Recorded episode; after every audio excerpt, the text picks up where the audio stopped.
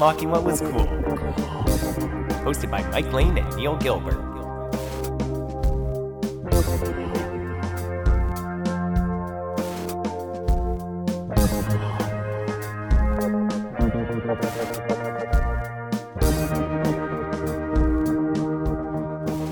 Number one reason why the Pokemon universe would be a terrible place to live is that there are not enough bathrooms in the game. Bathroom scenes in video games are almost always the best. Yeah, like No More Heroes. Great bathroom scenes in that. But uh, unfortunately, Pokemon is not in No More Heroes. Oh, we're live, Neil.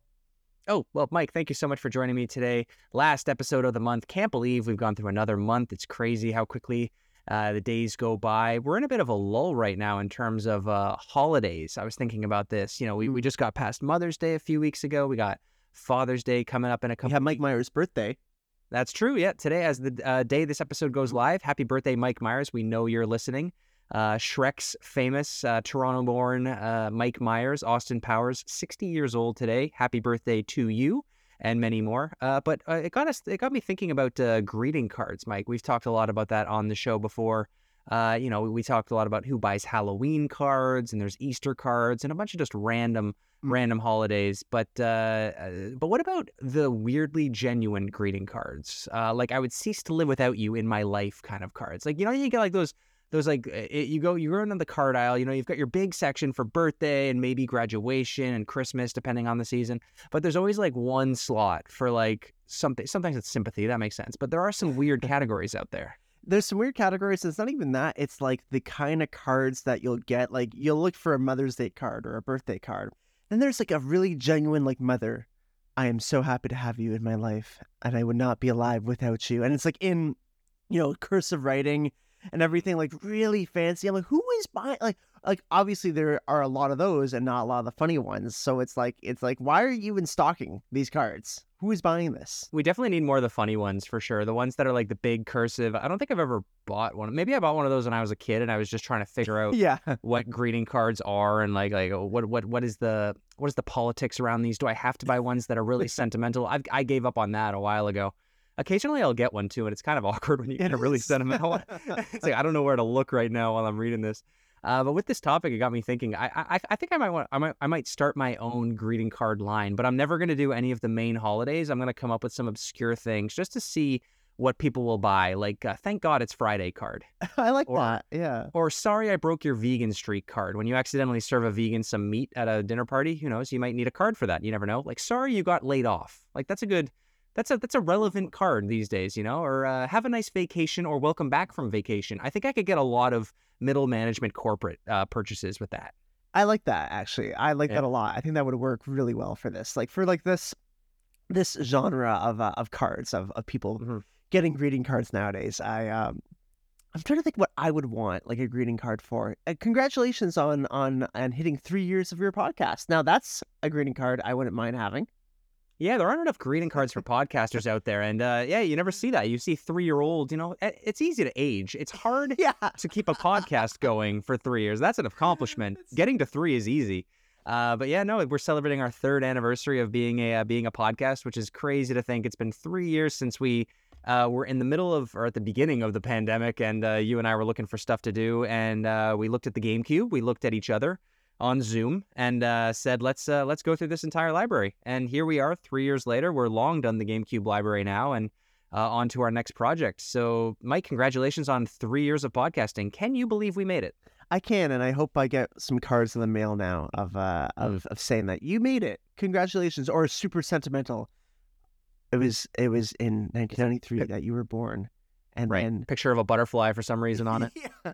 Uh, uh, and and like a whole big insert inside, like with like a bunch of different panels saying like, yeah, and then this happened, and this happened, and then in 2020, in May 2020, you created uh, a, a new podcast that sh- that took the world by storm. Um, and uh, yeah, I would like I would like a really nice greeting card like that, and that with a big three on it, of Yeah. course, like with the with some googly eyes.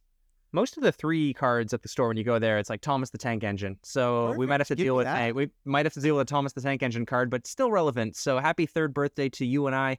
Was the GameCube was cool podcast now the Unlocking What Was Cool podcast? It's the Mike and Neil show. So yeah, here's to maybe we'll get to six years. Who knows? That on that, what'll be on the six year card? I'm trying to maybe Paw Patrol. you know, kids are starting to get into maybe Batman, Pokemon, something a little- Pokemon. Pokemon, yeah, something a little more mature, maybe not quite. We're not. We're out of the Peppa Pig and Thomas the Tank Engine era at that point, but we're still in our in our toddler phase. But yeah, uh, happy third birthday to us, Mike. As is the new tradition of this show, it's the last episode of May, so I thought it would be cool to go back to May 2003 and take a look and see what was uh, big in games, movies, albums, and news from 20 years ago. Yeah, what was going on? What was going on? Yeah, starting with games, May 14th to the 16th was the ninth annual E3 held in Los Angeles, uh, the convention center, and the sixth annual Game Critics Awards for the best of E3. And uh, 20 years later, E3 is dead. yeah, uh, that's a funny one. Yeah. Uh, although we will be having a lot of game announcements and stuff, but uh, Yeah. yep, E3's dead. Yep, it's no longer called E3 now, it's just called June. That's basically all. It's just June is the month now for some reason. May 7th, Infogrames Entertainment, Seattle rebrands all of its subsidiaries under the Atari brand. So that's been 20 years now. Right. Castlevania Aria of Sorrow was released on Game Boy Advance on May 6th, and GTA Vice City was released on Windows on May 12th. The console versions were back in 2002, not on GameCube, but uh, still made it to PC a few months later. And who knows, maybe within the next five years, we'll see GTA 6. Oh, yeah, we'll see. We'll see. Maybe 2033. Yeah, maybe. Oh, yeah, we'll have to wait and see. Rockstar still makes like $3 million a day or something crazy like that on, on GTA. Oh, yeah. But yeah, a little light on the game front, May 2003. But movies, it was a banger month, dude. Here we go. The Lizzie McGuire movie, Daddy Daycare, The Matrix Reloaded, Pokemon Heroes, Bruce Almighty, Finding Nemo, and The Italian Job. Pretty Wow. stacked month. Pretty stacked. And the only one of those I think I saw in theaters was probably Finding Nemo. I do remember seeing Finding Nemo. Uh, yeah, probably within a month of it coming out. So probably around this time 20 years ago. That's crazy.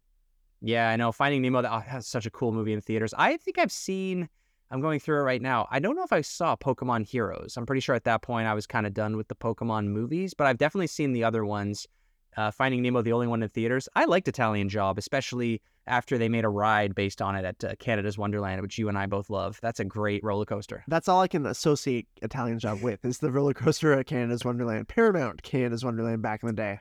It'll always be Paramount Canada's Wonderland to me. Screw Skeeter, screw Cedar Fair. But uh, on the album front, a little light again. We had Fall Out Boy, Take This to Your Grave, which is a pretty good album, and Blur, Think Tank. That's their third album. It doesn't have the Blur song that everybody knows on it. Song two, which is the only song I know by Blur, and uh, that woohoo, that's the one. Uh, yeah, that's that's all I found for albums in uh, May 2003. Little light for that one. A little late. People weren't weren't weren't going nuts in 2003 for music. But what about news? What was going on in the world? Yeah, news. May 5th, LinkedIn was born.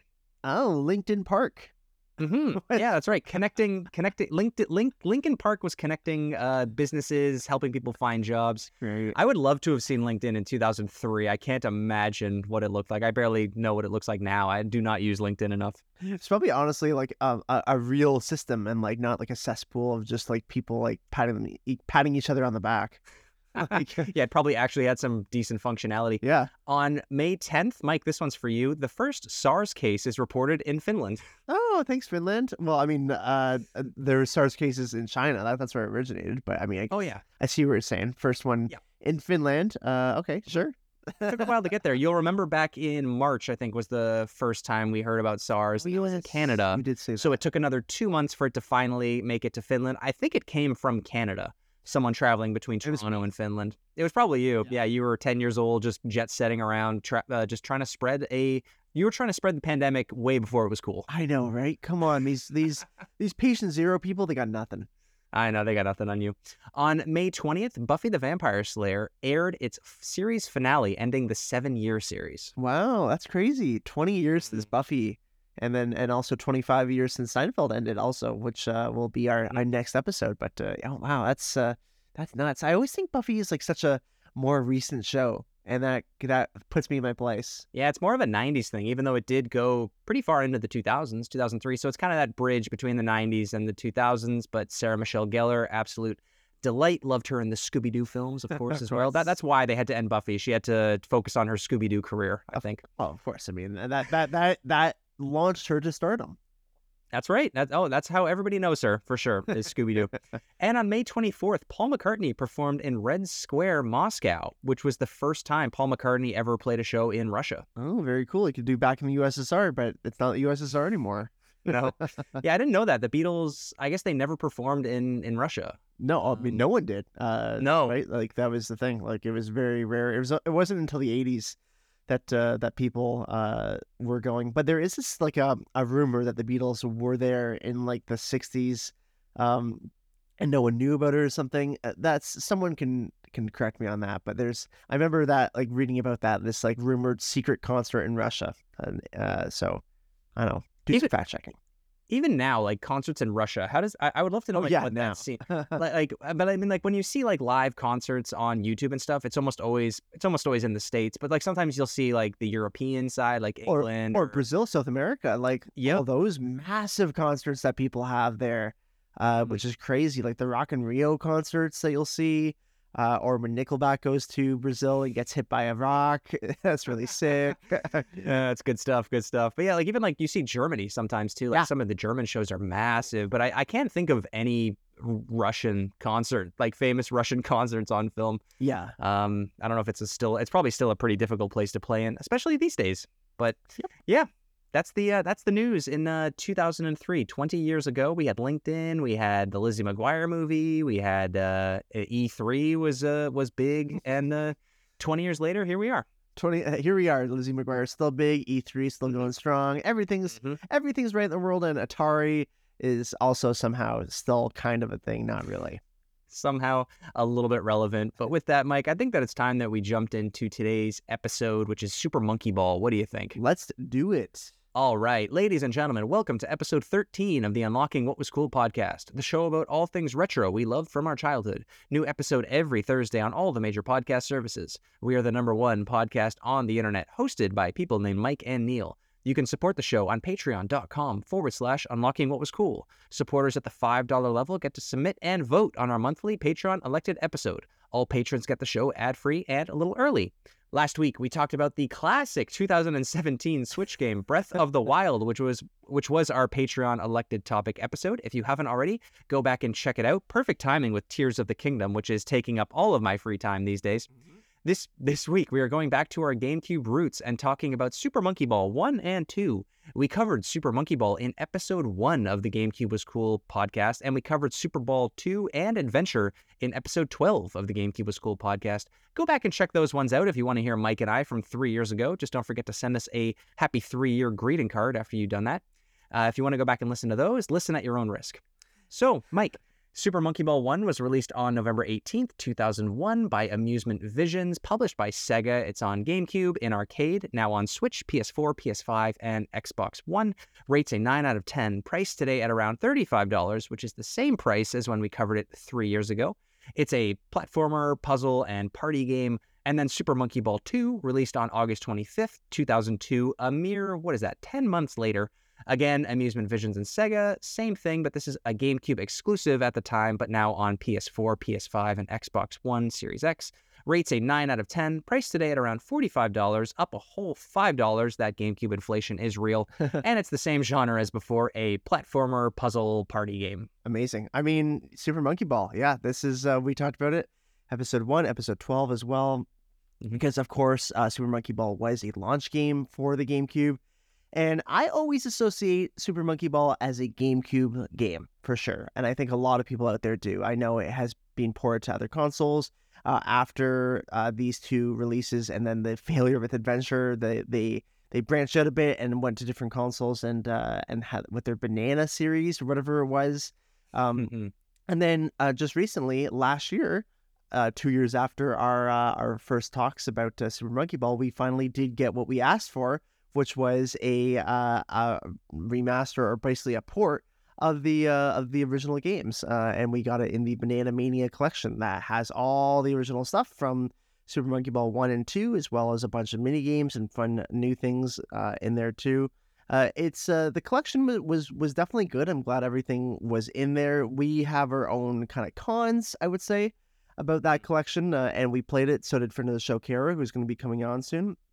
And we'll we'll get to that later in terms of um of what we want to talk about for it. But Neil, I I- I gotta ask you, uh, did you did you look back at our old episode when we first kind of covered Super Monkey Ball? What what did we talk about? What uh, did we get anything wrong? Is there anything that uh, that of note we should we should point out?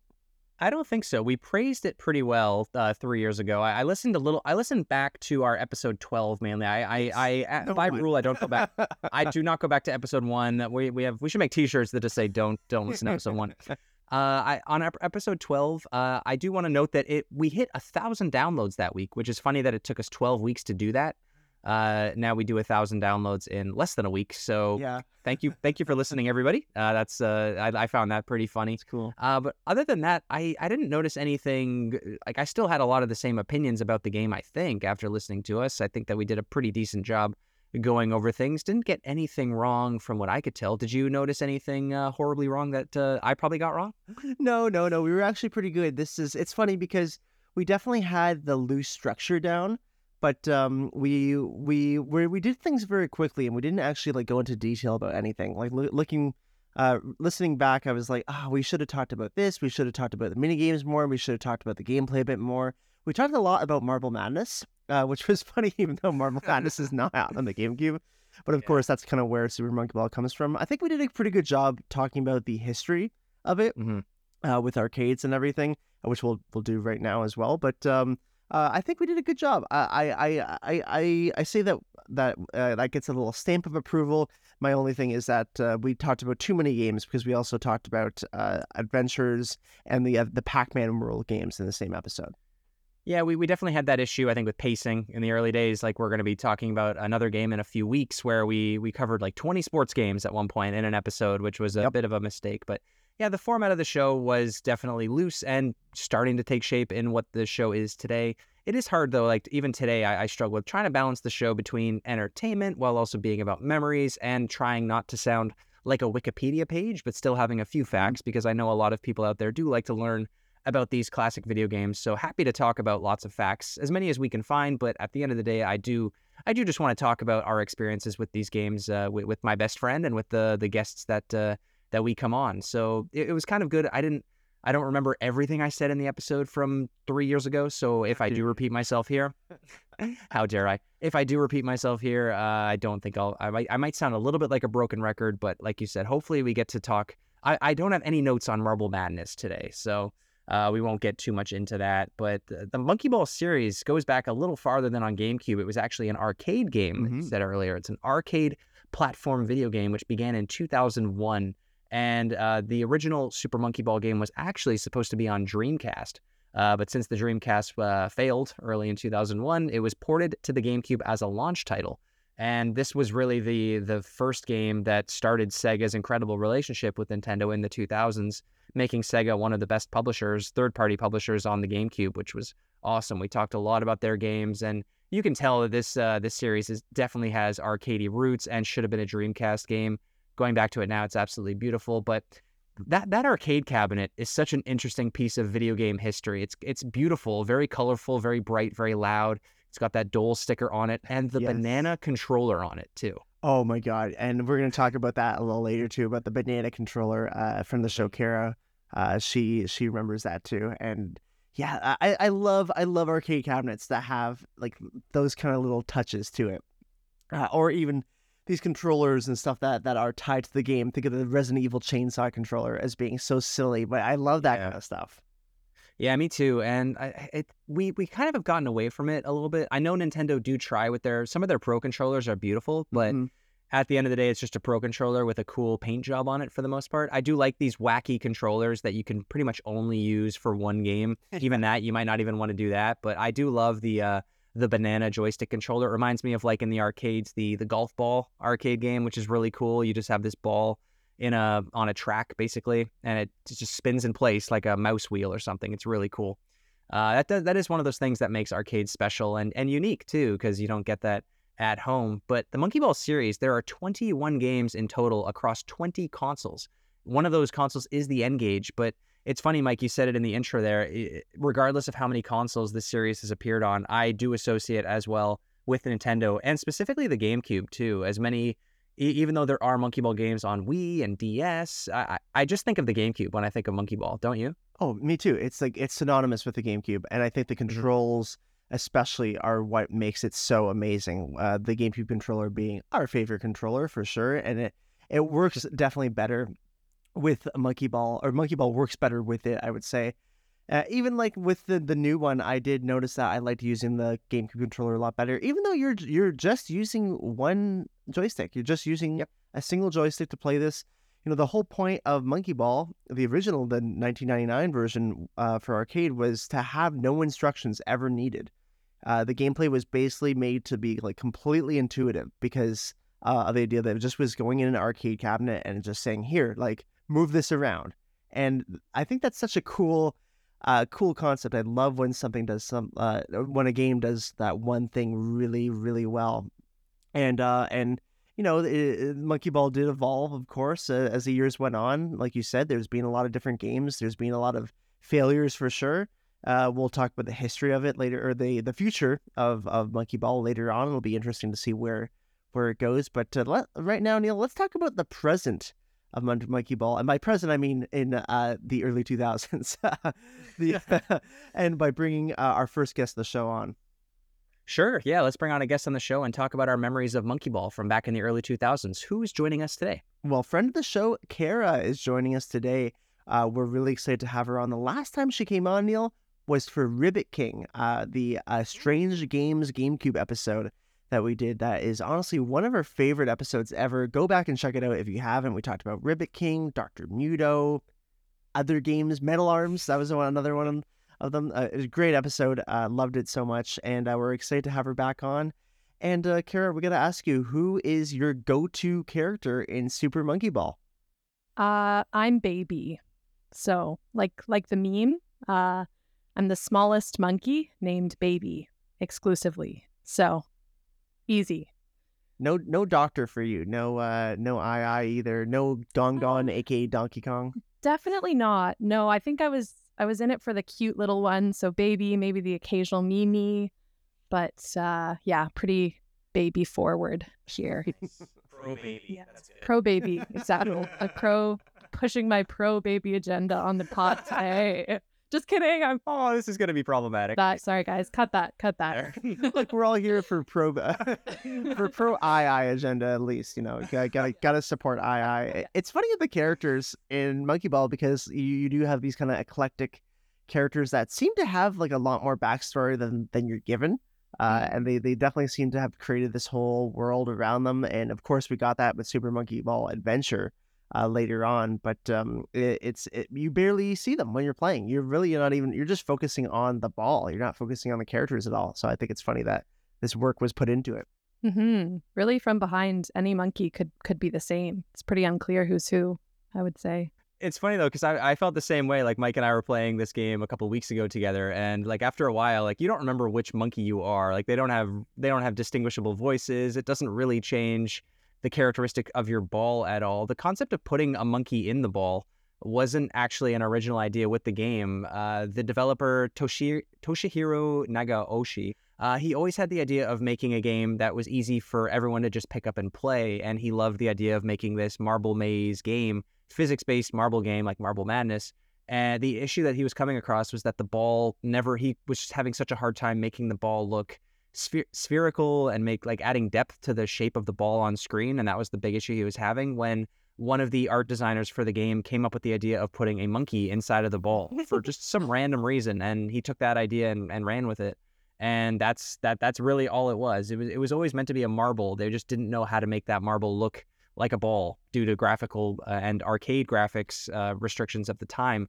Uh, but uh, he always said that he was always a huge supporter of the GameCube, which is great. Uh, even though Monkey Ball appeared has appeared on 21 consoles at this point, back in the day, he said that developing for the GameCube was the easiest to develop for over the PS2 and the Xbox. So just hammers home again what Mike and I have talked a bunch about is that Monkey Ball is and forever will be a GameCube game. And and for you, Cara, what uh, what's your history with Monkey Ball? Of course, uh, you must have played it on the GameCube uh, back in the day because it was only for GameCubes, unless you um, went into the arcades and was play- were playing it on the uh, on those banana controllers. yeah, no, this is where I reveal that I'm not a not a true SMB head because yeah, my first intro was the GameCube. I I want to say pretty recently after it came out, maybe not right 2001, but maybe 2002 or 3.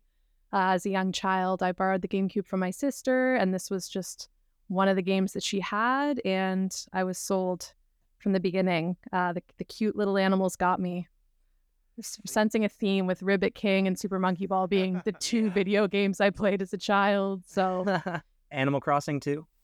No, not that one. no, surprisingly. I would, that's the no. natural progression of games as you go from Ribbit yeah, King Monkey Ball to Animal Crossing. A very fair assumption, but no, that one always kind of seemed boring to me. You're not mm. rolling around, you're too stagnant. Right. Just, you know, tending your farm and whatnot. Yeah, I was gonna say Monkey Ball is arguably the opposite of Animal Yeah, it's pretty high octane, honestly. Mm-hmm. Very stressful, high octane. Uh, you where Animal Crossing is supposed to be like the most laid back uh, game ever, where you're just the you're just it's as it's as uh, stressful as you want to make it, and uh, the only stress is just paying off your debts to Tom Nook. So.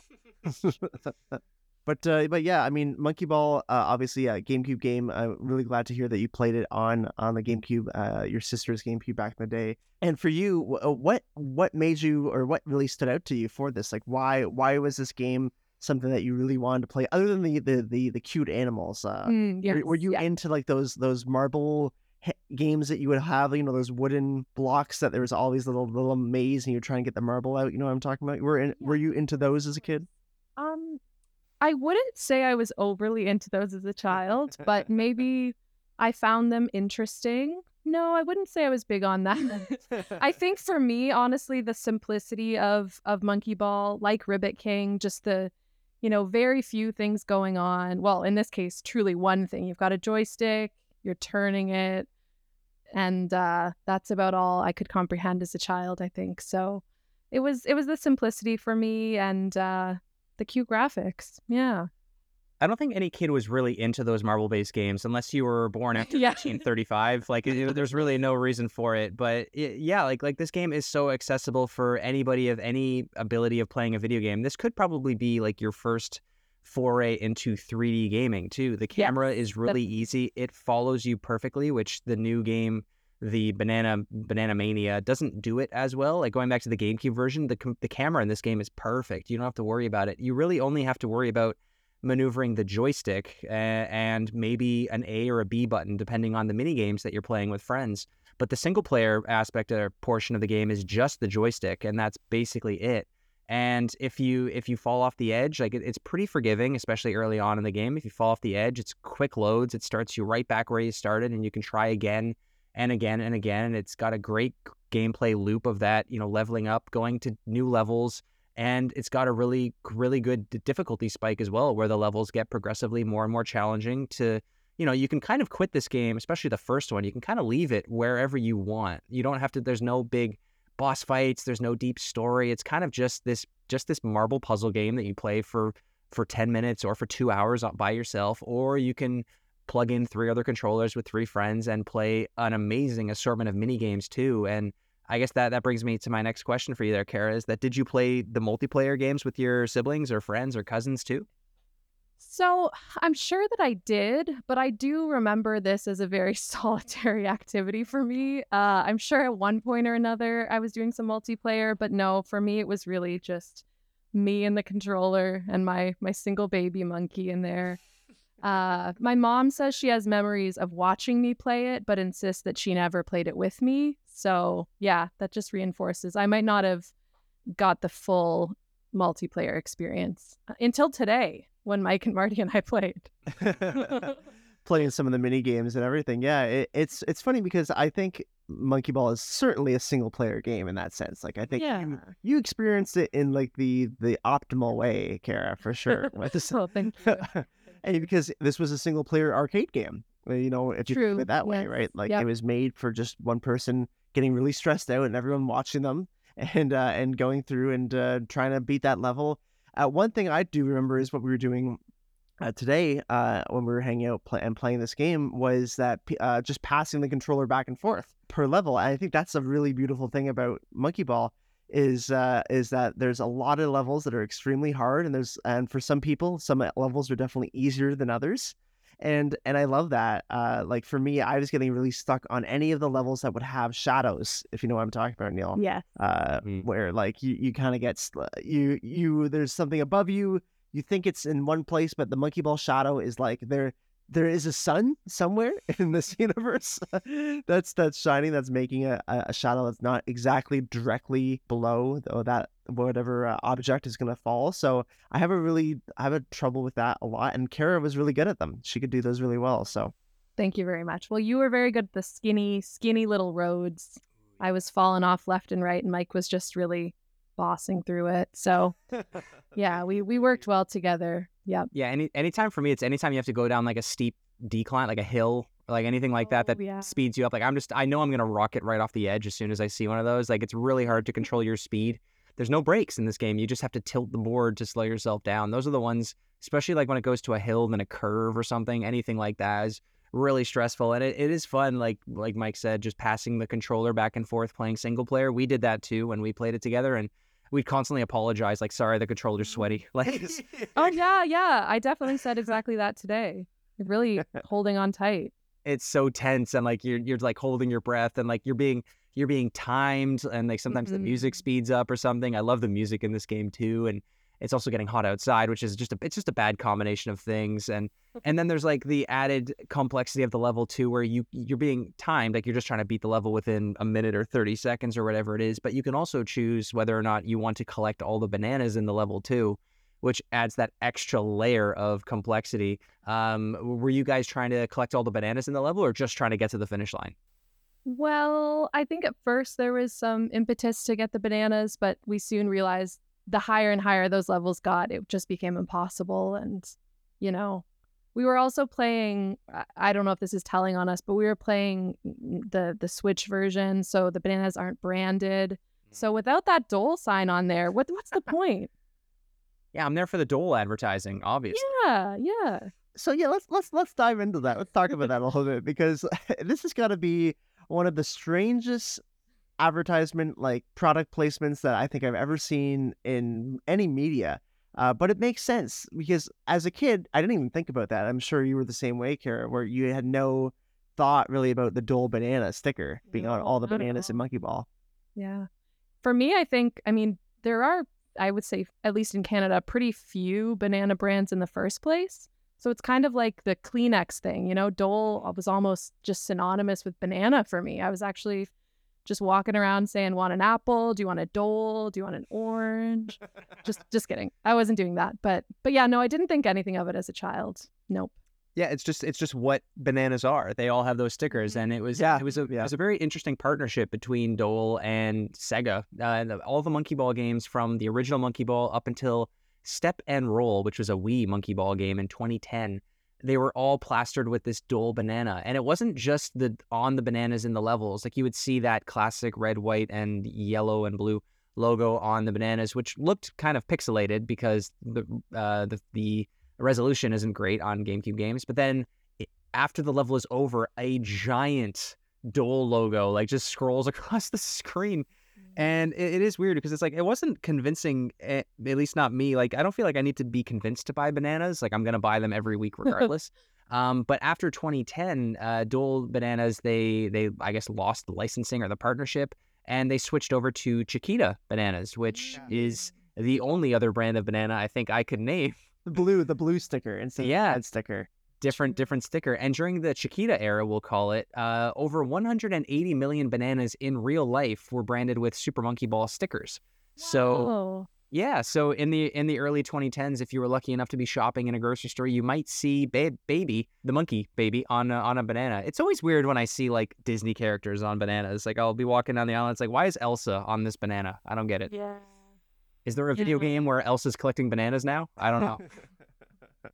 Definitely feels a little bit cheap at this point. But if I had seen that in 2010, I would have been very excited. oh yeah, It's true. That's true. Yeah, I. Uh, it, it's cool to see like it's just a weird partnership, but I I kind of like it in, in a sense too. Even in the, I believe the opening credits are, are, are in some. There's somewhere where uh, AiAi is even in the the Dole blimp, which is a pineapple. Actually, uh, it's a pineapple blimp, not a banana, which I I think is so funny.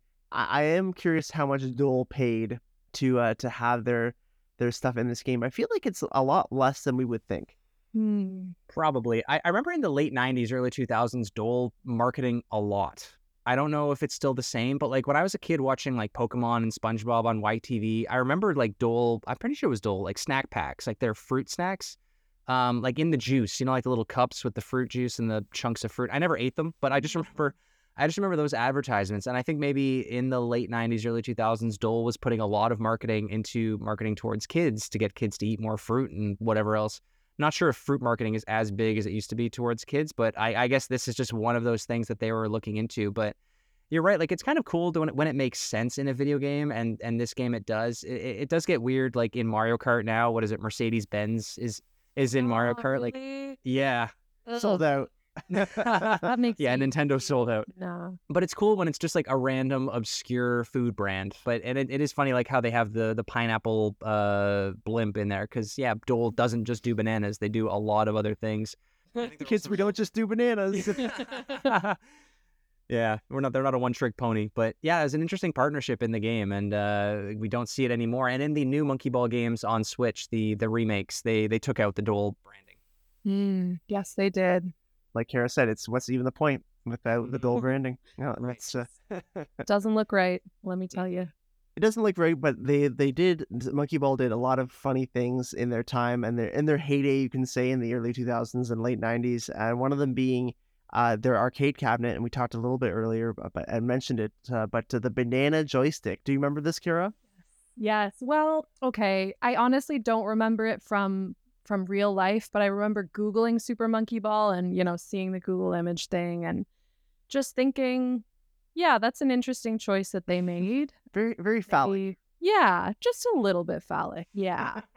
Do you know are those still kicking around those machines? Like I've never seen one of those in my time, but They don't make new ones, so if you do have one, it's a retro cabinet. I'm pretty Mm. sure that like I, I can't imagine a Dave and Buster's will ever have this machine for that controller alone because yeah, yeah. you're just gonna get some ridiculous stuff going on with teenagers, and honestly, people in their early 30s will probably be doing the same thing too. yeah, we're gonna have a lot of signs saying, "Please do not stroke the banana."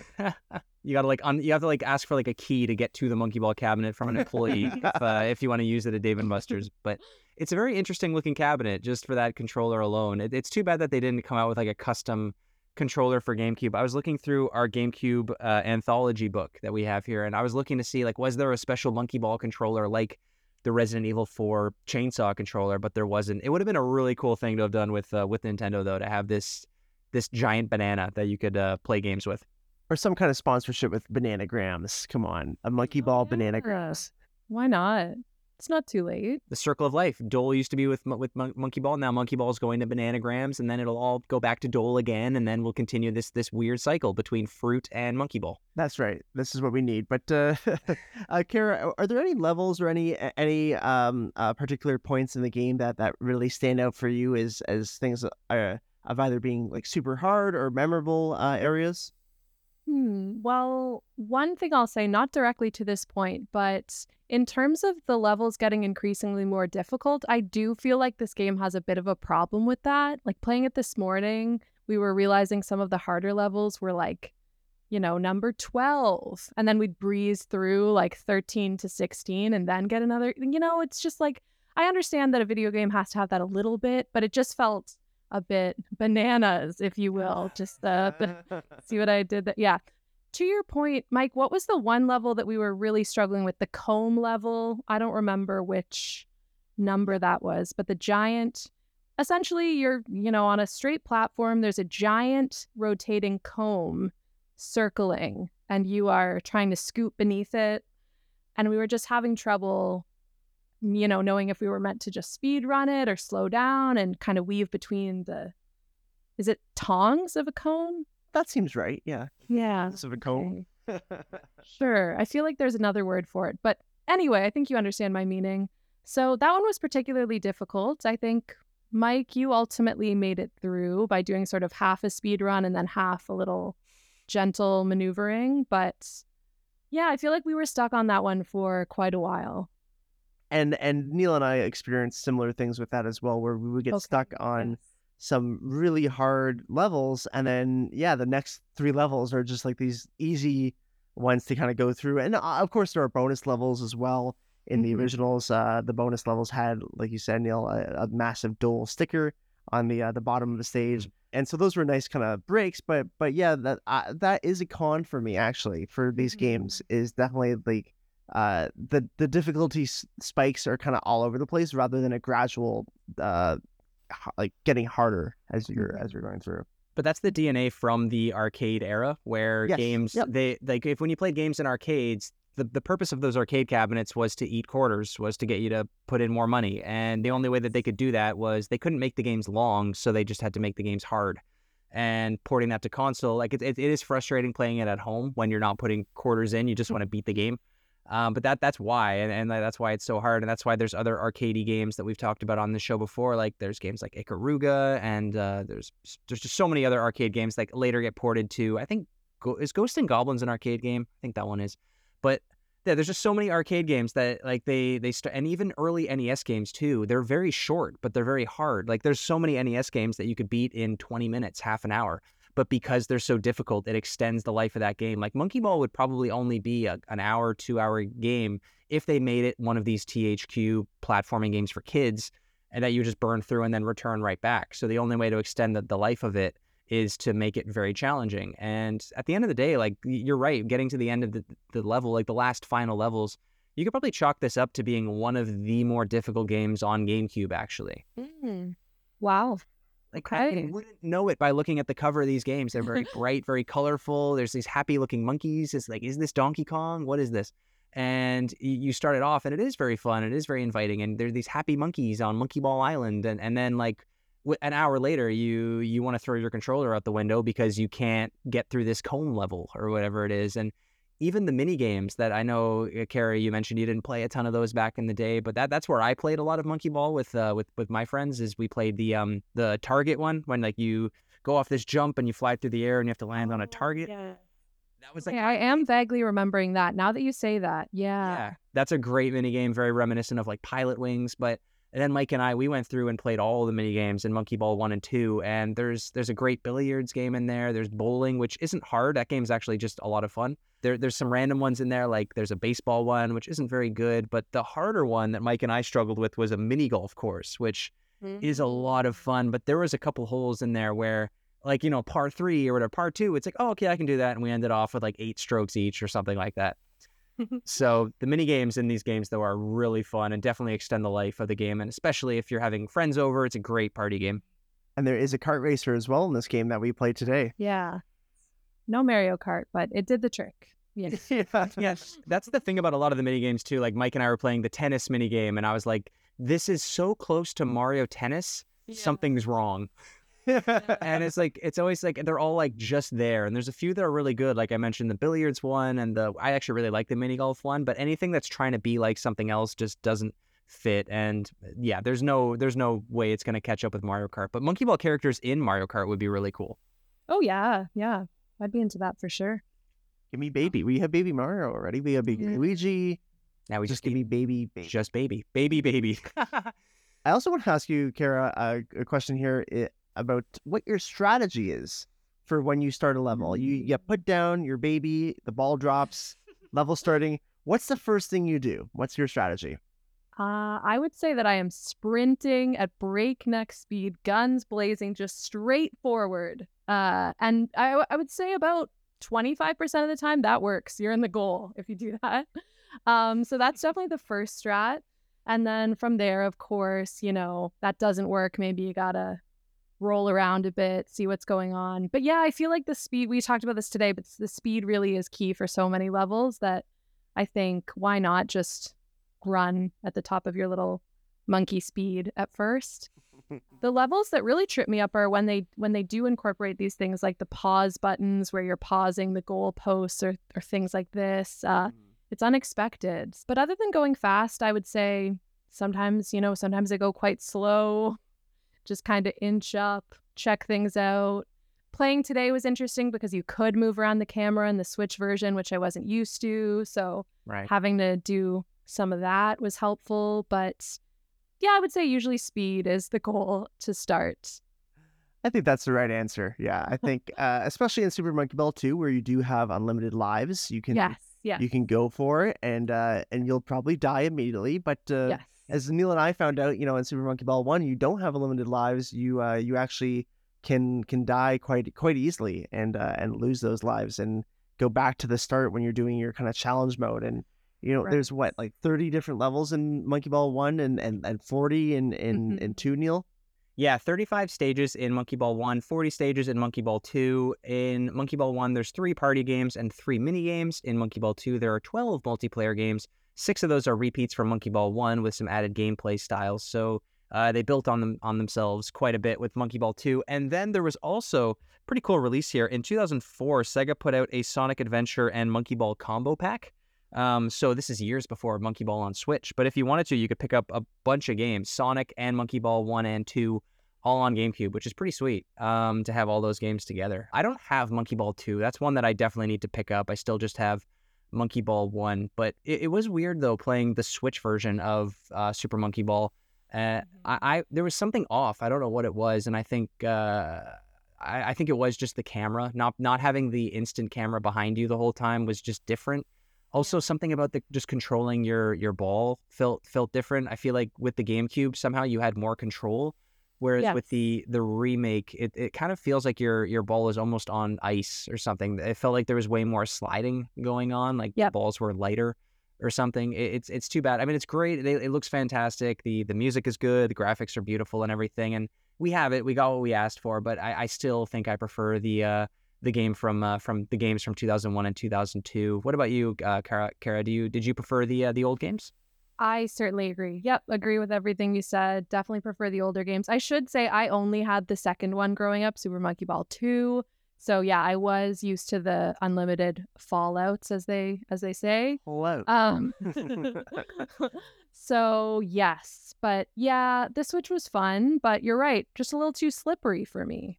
I didn't have the the sleight of hand, you know, like just one teeny tiny move of that Switch joystick and you're done. Whereas with GameCube, I feel like I had a bit more control for sure. Yeah, I found it very much unforgiving, especially with that joystick. And I, I know Neil, you were mentioning offline about how uh, there have been modders out there. Because first of all, Super Monkey Ball, huge community, absolutely huge community of people who do speed runs, who do modding of it.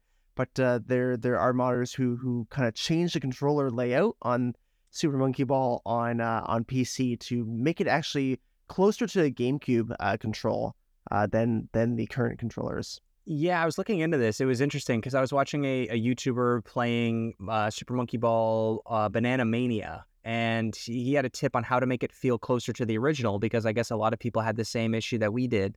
And he was playing on PC, and I'm not technically savvy, nearly technically savvy enough to figure this out. And I don't know if you can do it on Switch, but there's a way to go into your controller settings and change what's called the dead zone outer and the dead zone inner of your uh, joystick. And there's a way to make it make the system f- think that you're using a GameCube controller, which uses more of like an octagonal trackpad, I guess you'd call it, as opposed to what most joysticks use today, which is more of a circle.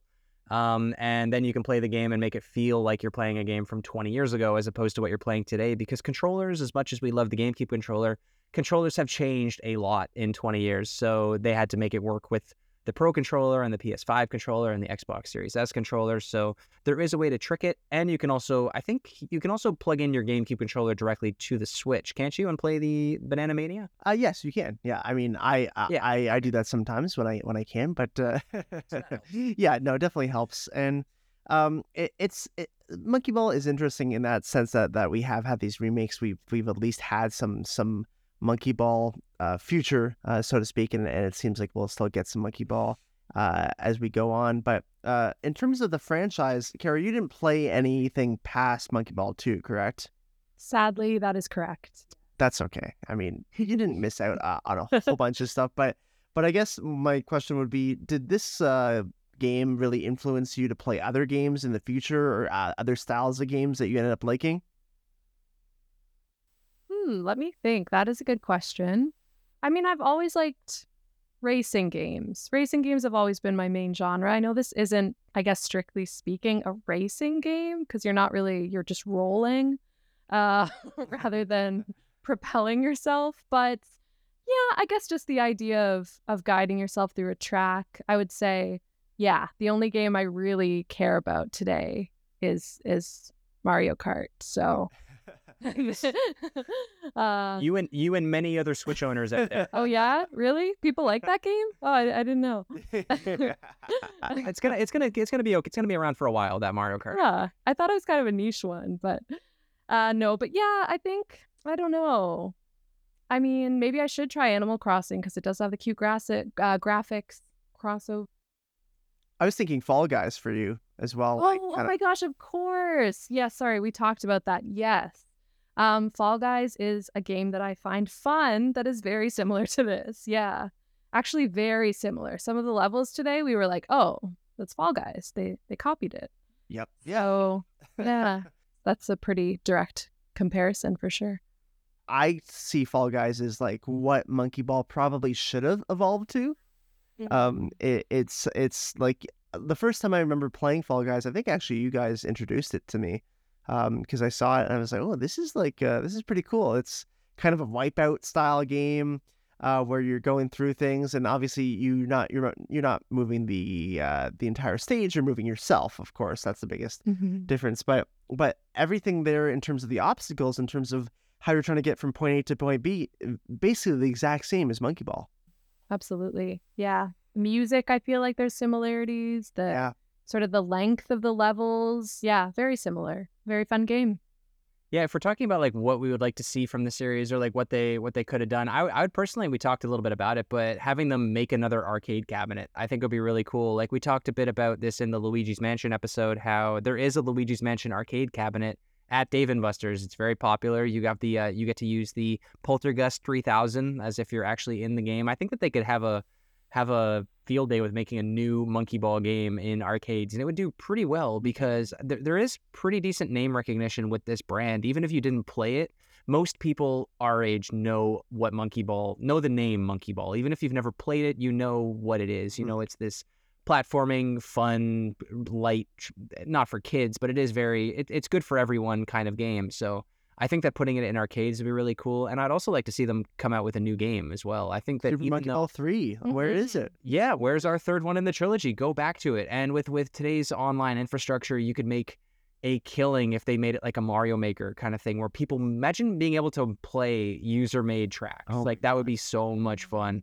That would be awesome. That that's what I'd really like to see from this series. Is just give the controls over to the people. Like I feel like that's kind of what a lot of games should just do at this point, especially puzzle games like this one. Maybe incorporate some new characters. Maybe bring some other Sega characters into the game. Put them in a ball and let us play with them. Uh, give us back Billy Hatcher. Give us all the the Sonic characters and uh, put them in the Monkey Ball series. Let's make this like Sega's uh, Mario Kart. I mean, that was the first thing I thought when we were playing this again. Uh, was you know obviously the connection with Fall Guys, and then thinking like, wow, this would be so cool if you had like a really massive course, like super wide, with all kinds of different stuff going on, and all like forty people start at once. And it's the same thing as Fall Guys, right? If you fall off, and then then you're done, and then then it just whoever keeps going, like. I think there's a lot of potential for Monkey Ball to do some really cool online things. Uh, but what, what do you think, Cara? What do you think the future is for for Monkey Ball?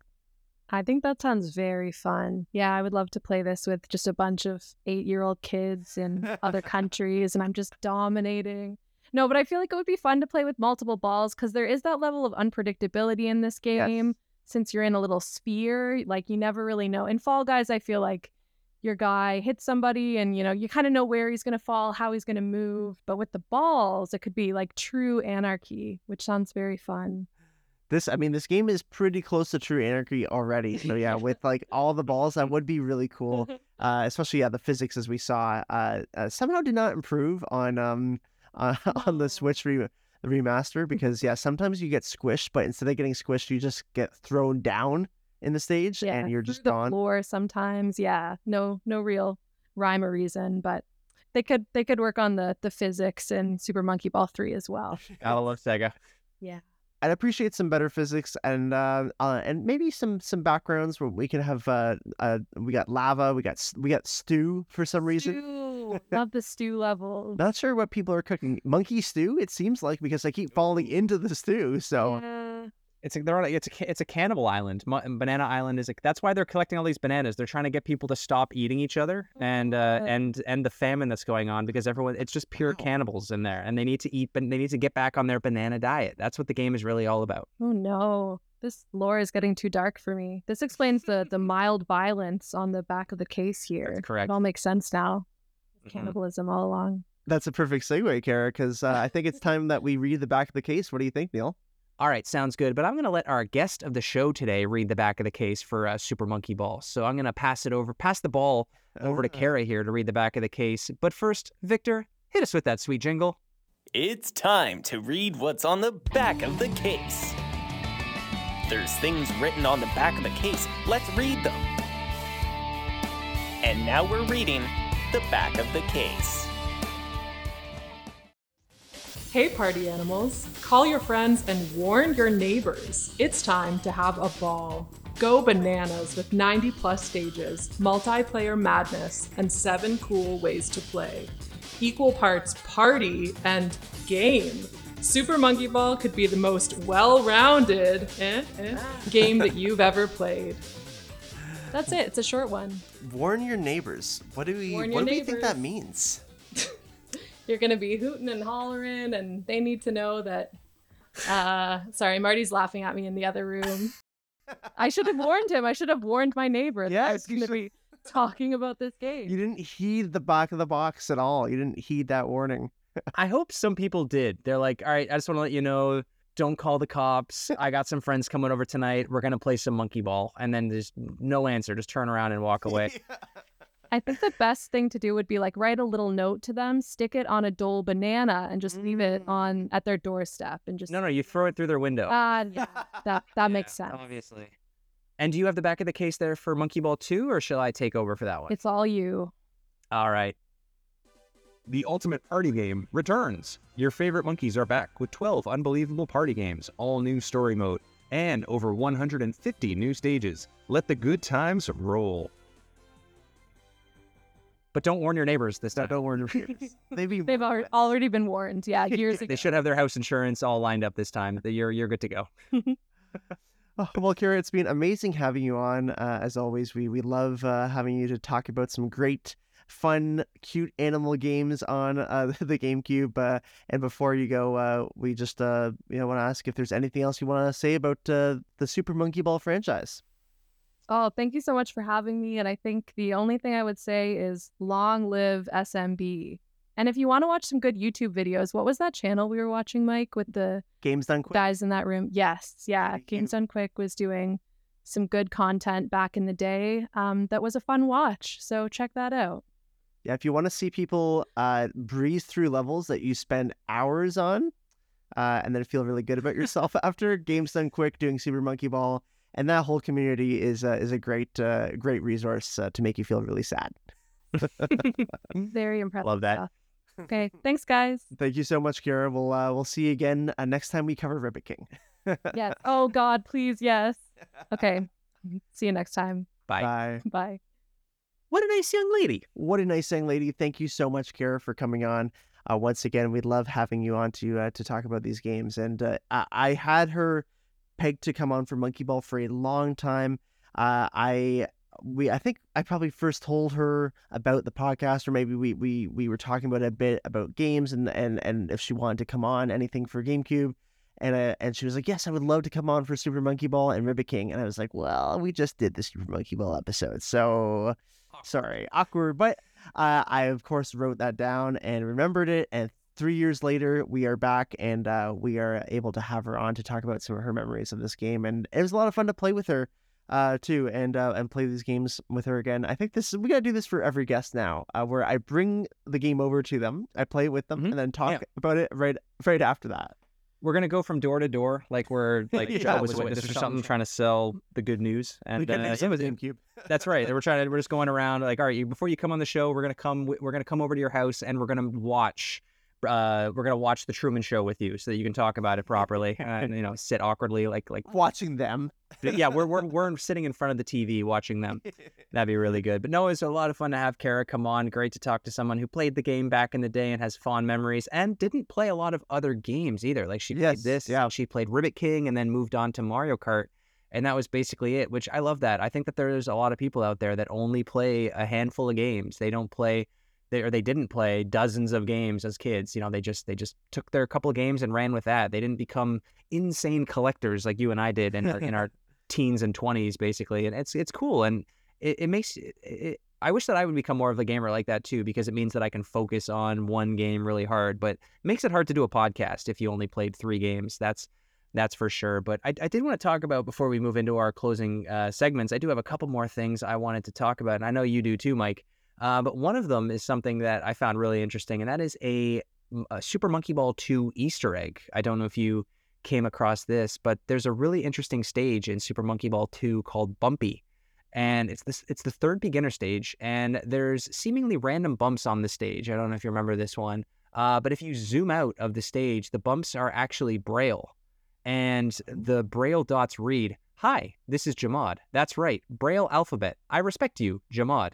And that's the nickname for Junichi Yamada, who's the game's stage design director. That's really cool and so random. How did someone even like come across that? That's Yeah. wow, really cool, really cool. I love that. So, like, not only do you have to know to look in that stage, you have to know to zoom out and to know that those random dots are not random at all. They're actually braille, which is even more interesting because if you need to read braille, I, I like I, I this is me being completely ignorant. I don't know if you can play monkey ball if you're blind. Like, I don't think it would work at all. So it's it's interest. It's a really interesting Easter egg. I like. It reminds me of the the original Easter egg in uh, Adventure, having Yeah. the uh, the the screen that you go to on the map where you see the game's uh, director or the game's uh, yeah, the game developer on on the screen. It's really cool. That's so cool. I, I- as you know, we l- love Easter eggs here. I love hearing about them, and I also love just like uses of games in in other in in other walks of life, basically. And one of them, and we said this fact on the show uh, three years ago, but I want to say it again, is as how surgeons uh, would use a Super Monkey Ball 2 to kind of get prepped uh, before surgery. I thought that was such a cool thing. Uh, basically, they, they would use it to warm up uh, at uh, Florida Hospital, uh, Celebration Health. They would be playing Super Monkey Ball 2 uh, before they would be going into surgery because it's certainly one of the most precise games ever made. Like, um, even watching Cara play, I, I was really impressed by her uh, doing some of these levels that, ha- that need such precision. And she was able to get them maybe a bit through muscle memory, uh, maybe a bit through her sheer talent, of course, uh, using baby but uh, I, when I read this uh, three years ago, I was like, "Wow, this is amazing!" And also, like, it does make sense. Like, this this would be a, a really great warm up. I mean, if you mess up, you're not killing someone at least. So maybe maybe maybe making a uh, put making some monkey stew, but that's about it. Yeah, it was warming up their ability to stay calm under times of pressure, and it's it's a great warm. I I love using video games in the morning to warm up, or not to warm up, but just to, uh, I guess, wake my brain up. Like Yeah, it's yeah. like reading something, or I play Wordle every day still. Like it's it's just a good thing. It takes me a few minutes. If I'm bad, it takes me even longer. But it's just something fun to do, like a game of Tetris or a game of like Minesweeper back in the day, or or something simple. Like you don't have to go in and play an entire dungeon in Zelda to to warm your brain up, but just Yeah. something small like that to get yourself ready to put up with some BS and respond to emails during the day, I guess. uh, I don't know what video game can warm me up for that. Maybe Monkey Ball is it, but uh, great idea for brain surgeons. I love that fact. I still tell people that fact to this day, too, um, that we learned three years ago. I see. I love that, and we're all about learning some fun facts here. And and I want to give a shout out to uh, Amusement Vision, who's the the game's developer. Uh, of course, they they developed it with Sega, but uh, Amusement Vision is a fantastic company, or probably was. I forget if they're around anymore, but they made F Zero GX. Neil. Yeah, they did. They had a bunch of games in the, under their belt from back in the day. They made F Zero GX, like you said. They made the Shining Force series. They made Virtua Striker, the Yakuza 1 and 2, and they're responsible for four of the Monkey Ball games. So they don't have a lot of games. I'm trying to count here. It looks like maybe 15. Uh, sorry, uh, looks like they have 18 games in total, and they were eventually rebranded. They're currently known as Ryu Ga Gotoku Studios. Uh, I think they're still in business, uh, founded in 2011, and it looks like they are still in business today. Well, there you go. Uh, working with Sega probably uh, exclusively still, but yeah, that's. I mean, uh, it's it's it was nice to see them uh, take that these physics and and everything that kind of started perfecting in Monkey Ball and and uh, bring it to uh, F Zero, and then uh, Mhm. uh, doing the arcade F Zero as well. That's so so cool to me. Doing Virtua Striker, I think they also did. Um, uh, uh, definitely a great arcade developer, and uh, yeah, just want to give a shout out to them. Great arcade developer, great developer today too. They're making the Yakuza and the Like a Dragon series for the most part. They also did do some work on the uh, Banana Mania game, the, so they do still have some ties to the Monkey Ball series. And again, just have to while we close out this episode, do need to give another quick shout out. I know I I uh, I give Sega a lot of crap over the years, but they did come out and play for GameCube for sure. Yes, they they put all of their good games on there. They they brought us Sonic. They gave us an amazing F Zero game, which I still love to this day and uh, they gave us Monkey Ball as well. And Mike, not everybody back in the day did enjoy Monkey Ball as much as we did, so I think that it's time that we go and review a review from back in the day. But this one is actually going to be a sponsored segment. I, I thought it'd be only fitting that since Monkey Ball is so heavily branded with Dole Bananas, I thought I would go out and find a sponsor of our own. So I'm going to quickly insert a uh, an advertisement of our own in this episode. All right, let's let's see how many advertisement dollars we get for this, but let's hear it. Tired of seeing Dole bananas everywhere? Who needs those irrelevant Disney stickers, anyways? Due to a licensing dispute, Dale Bananas is now the number one choice of banana for Super Monkey Ball enthusiasts. Dale Banana Co. have been serving up fresh, never frozen bananas to families since 1851, and they don't stop there. Every Dale banana has been handpicked by I I, MeeMee, Baby, and GonGon, straight from Super Monkey Ball Island to you. Dale fruit is the perfect addition to family breakfast, physics based marble mazes, and of course for trading that dumbkin school for a snack pack. Stop supporting Big Banana and start supporting Dale, proven to end world hunger and eliminate unwanted marketing emails. Have questions about Dale Bananas? Go to www.dalebanana.com and connect with our Victor chatbot for the answers to every question you have.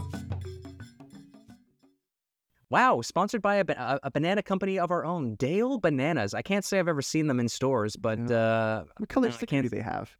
Uh, I think yellow. That's probably why I never see them. It's not not the best idea there. Whoever was their marketing. only seen them on brown bananas, unfortunately. That's right. on the back. and at that point, who's going to buy that one? So yeah, you don't. You only see the sticker once they uh, once they're ready for banana bread, unfortunately. But yeah, let's let the, let's let those advertising dollars come through, just like it did for Super Monkey Ball. But on Metacritic, I found this review from a name I cannot pronounce, but Vianti X. This is from October thirty first, two thousand and eight. Halloween, nice. It's time to review that review.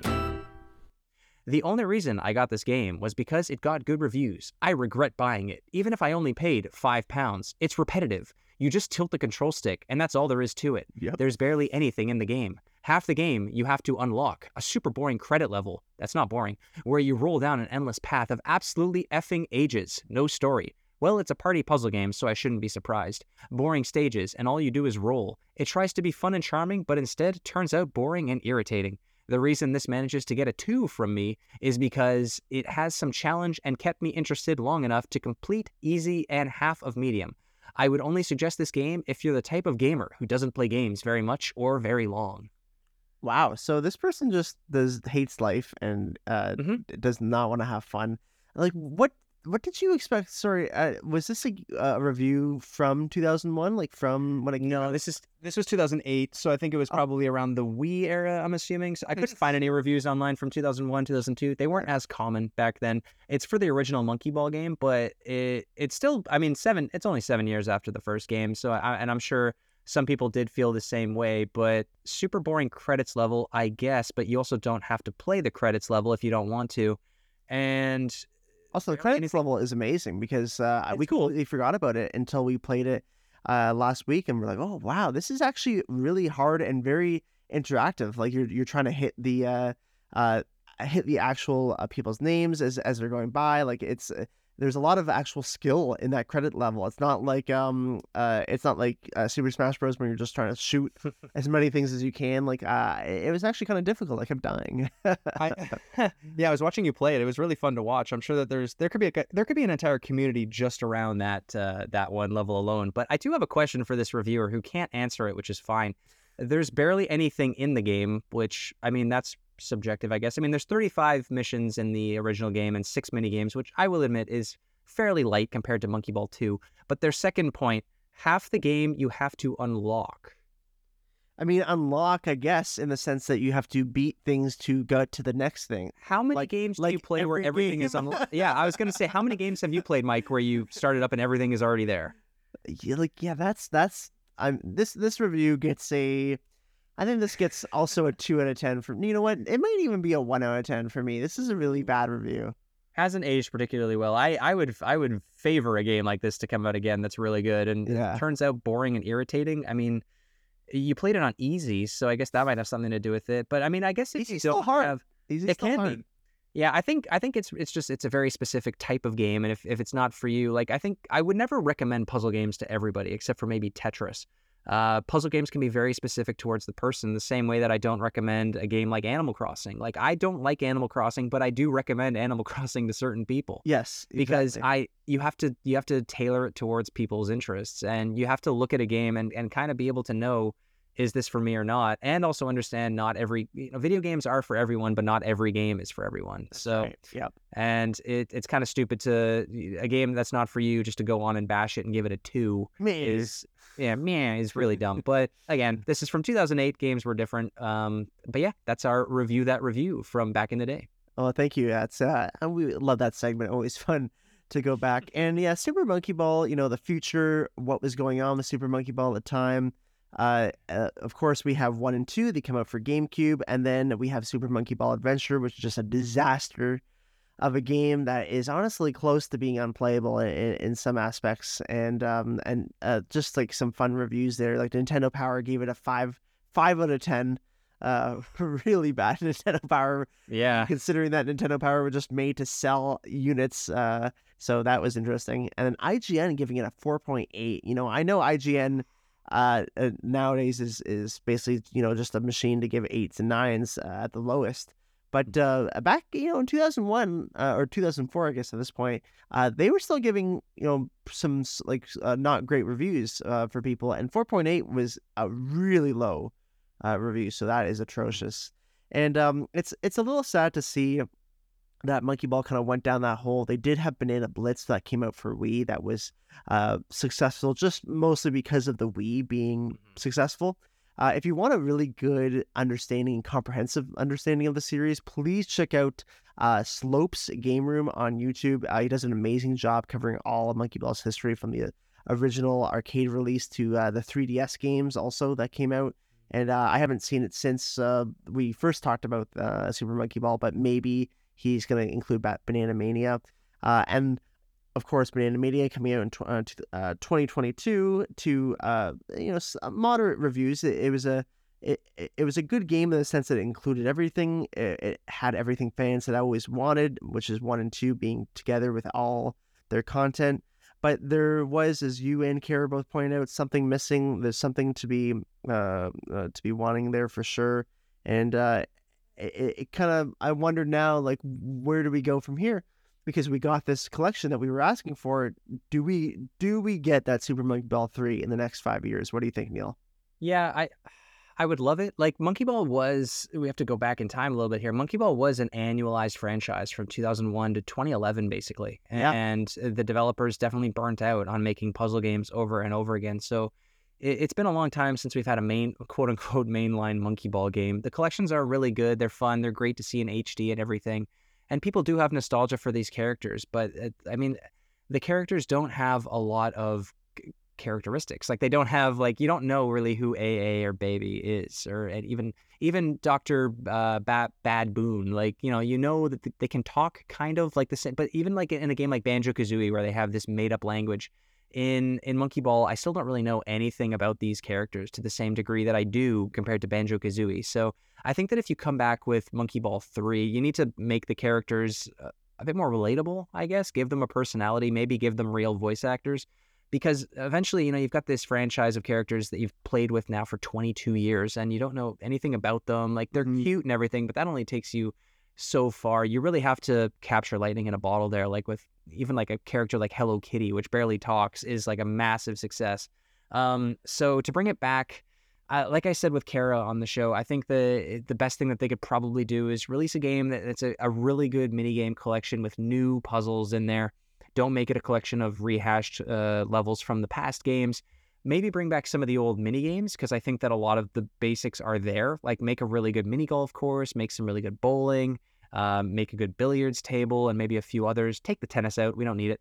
Um, and and just incorporate a really good online community. Like give people, like I said before, like a Tony Hawk Pro Skater style, Mario Maker style ability to create your own giant puzzles and allow people to compete on them at the same time. You can make some really cool races. You can make really cool speed running. You can you can uh, have the ability to share the way that you solve a puzzle on Twitch or something. I think that Monkey Ball is a really cool series that has the ability to uh, to be huge online, to have a big online community. But that that's where I see it. I think that if they come out with a game, it, it should have an, a, a decent campaign in it. I know that sounds weird. It should have a cool story in it with maybe some voice acting, really good visuals, really good puzzles, make it challenging again, and then the multiplayer should be all mini games and online. But Sega, I don't know if they'll do anything like that because they're an interesting developer and publisher these days. Even the best-selling uh, Sonic game is weird and broken and barely works. So I'll have to wait and see. But what about you, Mike? Where do you see the uh, the franchise going forward?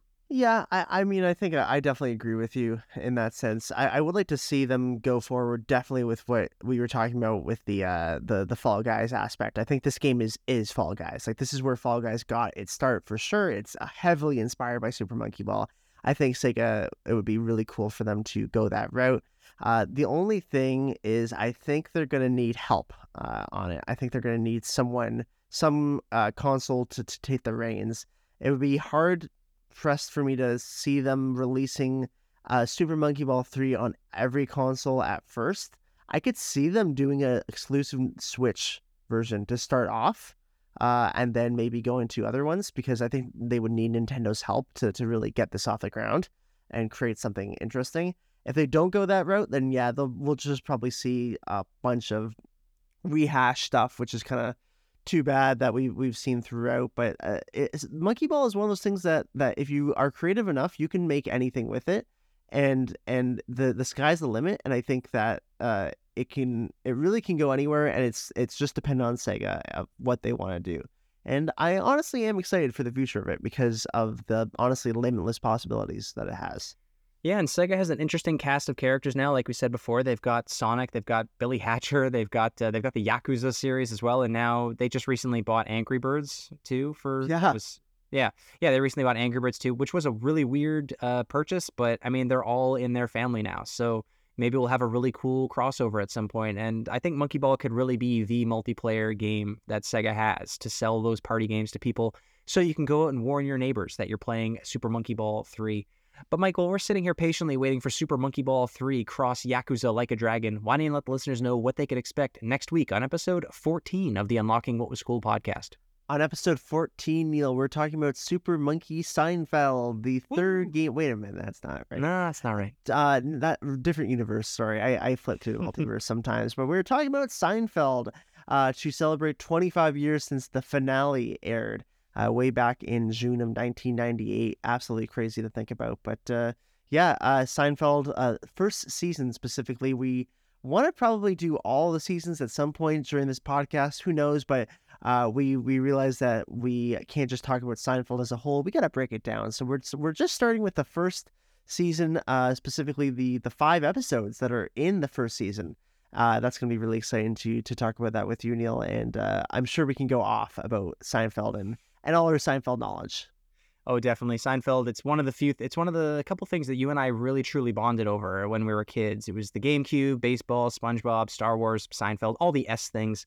Oh, um, all the S things with GameCube in there. But uh, it's going to be so much fun to talk about it. Season one is criminally short. Can't believe it's only five episodes. But like you said, we are going to go back and hopefully cover all nine seasons at some point. It's, the, in my opinion, the greatest TV show of all time, the greatest sitcom for sure and it, it does make it does make sense to cut it up into nine equal parts, which is kind of going to be the format for this podcast. When we do a TV series, we'll probably do it season by season uh, when it makes sense. But uh, yeah, looking forward to talking with you about Jerry, George, Elaine, Kramer, and all their crazy antics all the way back in 1989. And I, and I, I, of course, and Baby.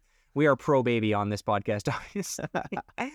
But until then, ladies and gentlemen, thank you so much for listening to episode 13 of the Unlocking What Was Cool podcast. New episode every Thursday on all the major podcast services. Leave us a rating and a review so we can make the show better. You can support the show by going to patreon.com forward slash unlocking what was cool. All patrons get the show ad free and a little early, and the option to submit a topic and vote on our monthly Patreon elected episode. Follow us on Instagram and join the weekly conversation on our Discord channel. Share us with your friends and family. Tell AiAi Neil says hi. Thank you so much for the support, and we will see you next week. See you later. Bye bye. The Unlocking What Was Cool podcast is a recorded and produced show from Toronto, Canada, and hosted by Mike Lane and Neil Gilbert. Additional voices provided by Victor Young. Special thank you to our Patreon supporters at the $5 level I Rebel, Dean Donian, Joey Sirico, Marty Thompson, Double Ugly, Bendito, Benito, AJ Olson 11, Pedro Marquez, Cube Dude, Bogus Lotus, Jude, and Way Overrated. Hurry up. Ready? Ten, nine, eight, uh, or in fool, fool. Oh, is it fall? Fall instead of foul. fall. The announcer in this game, I, I didn't actually get the name of him. He's he did a pretty good job. Not bad. He did a pretty good job, but I don't like when they start counting down. Uh, No. 10, 9, 8. That really stresses me out. Also, No. I think the names of the monkeys are supposed to be like how you react. Like, uh, aye, aye, when you fall off, or gone, gone, gone. You know, you're leaving. Ah. That's, that's what I, I, that's my origin theory. It's definitely a theory.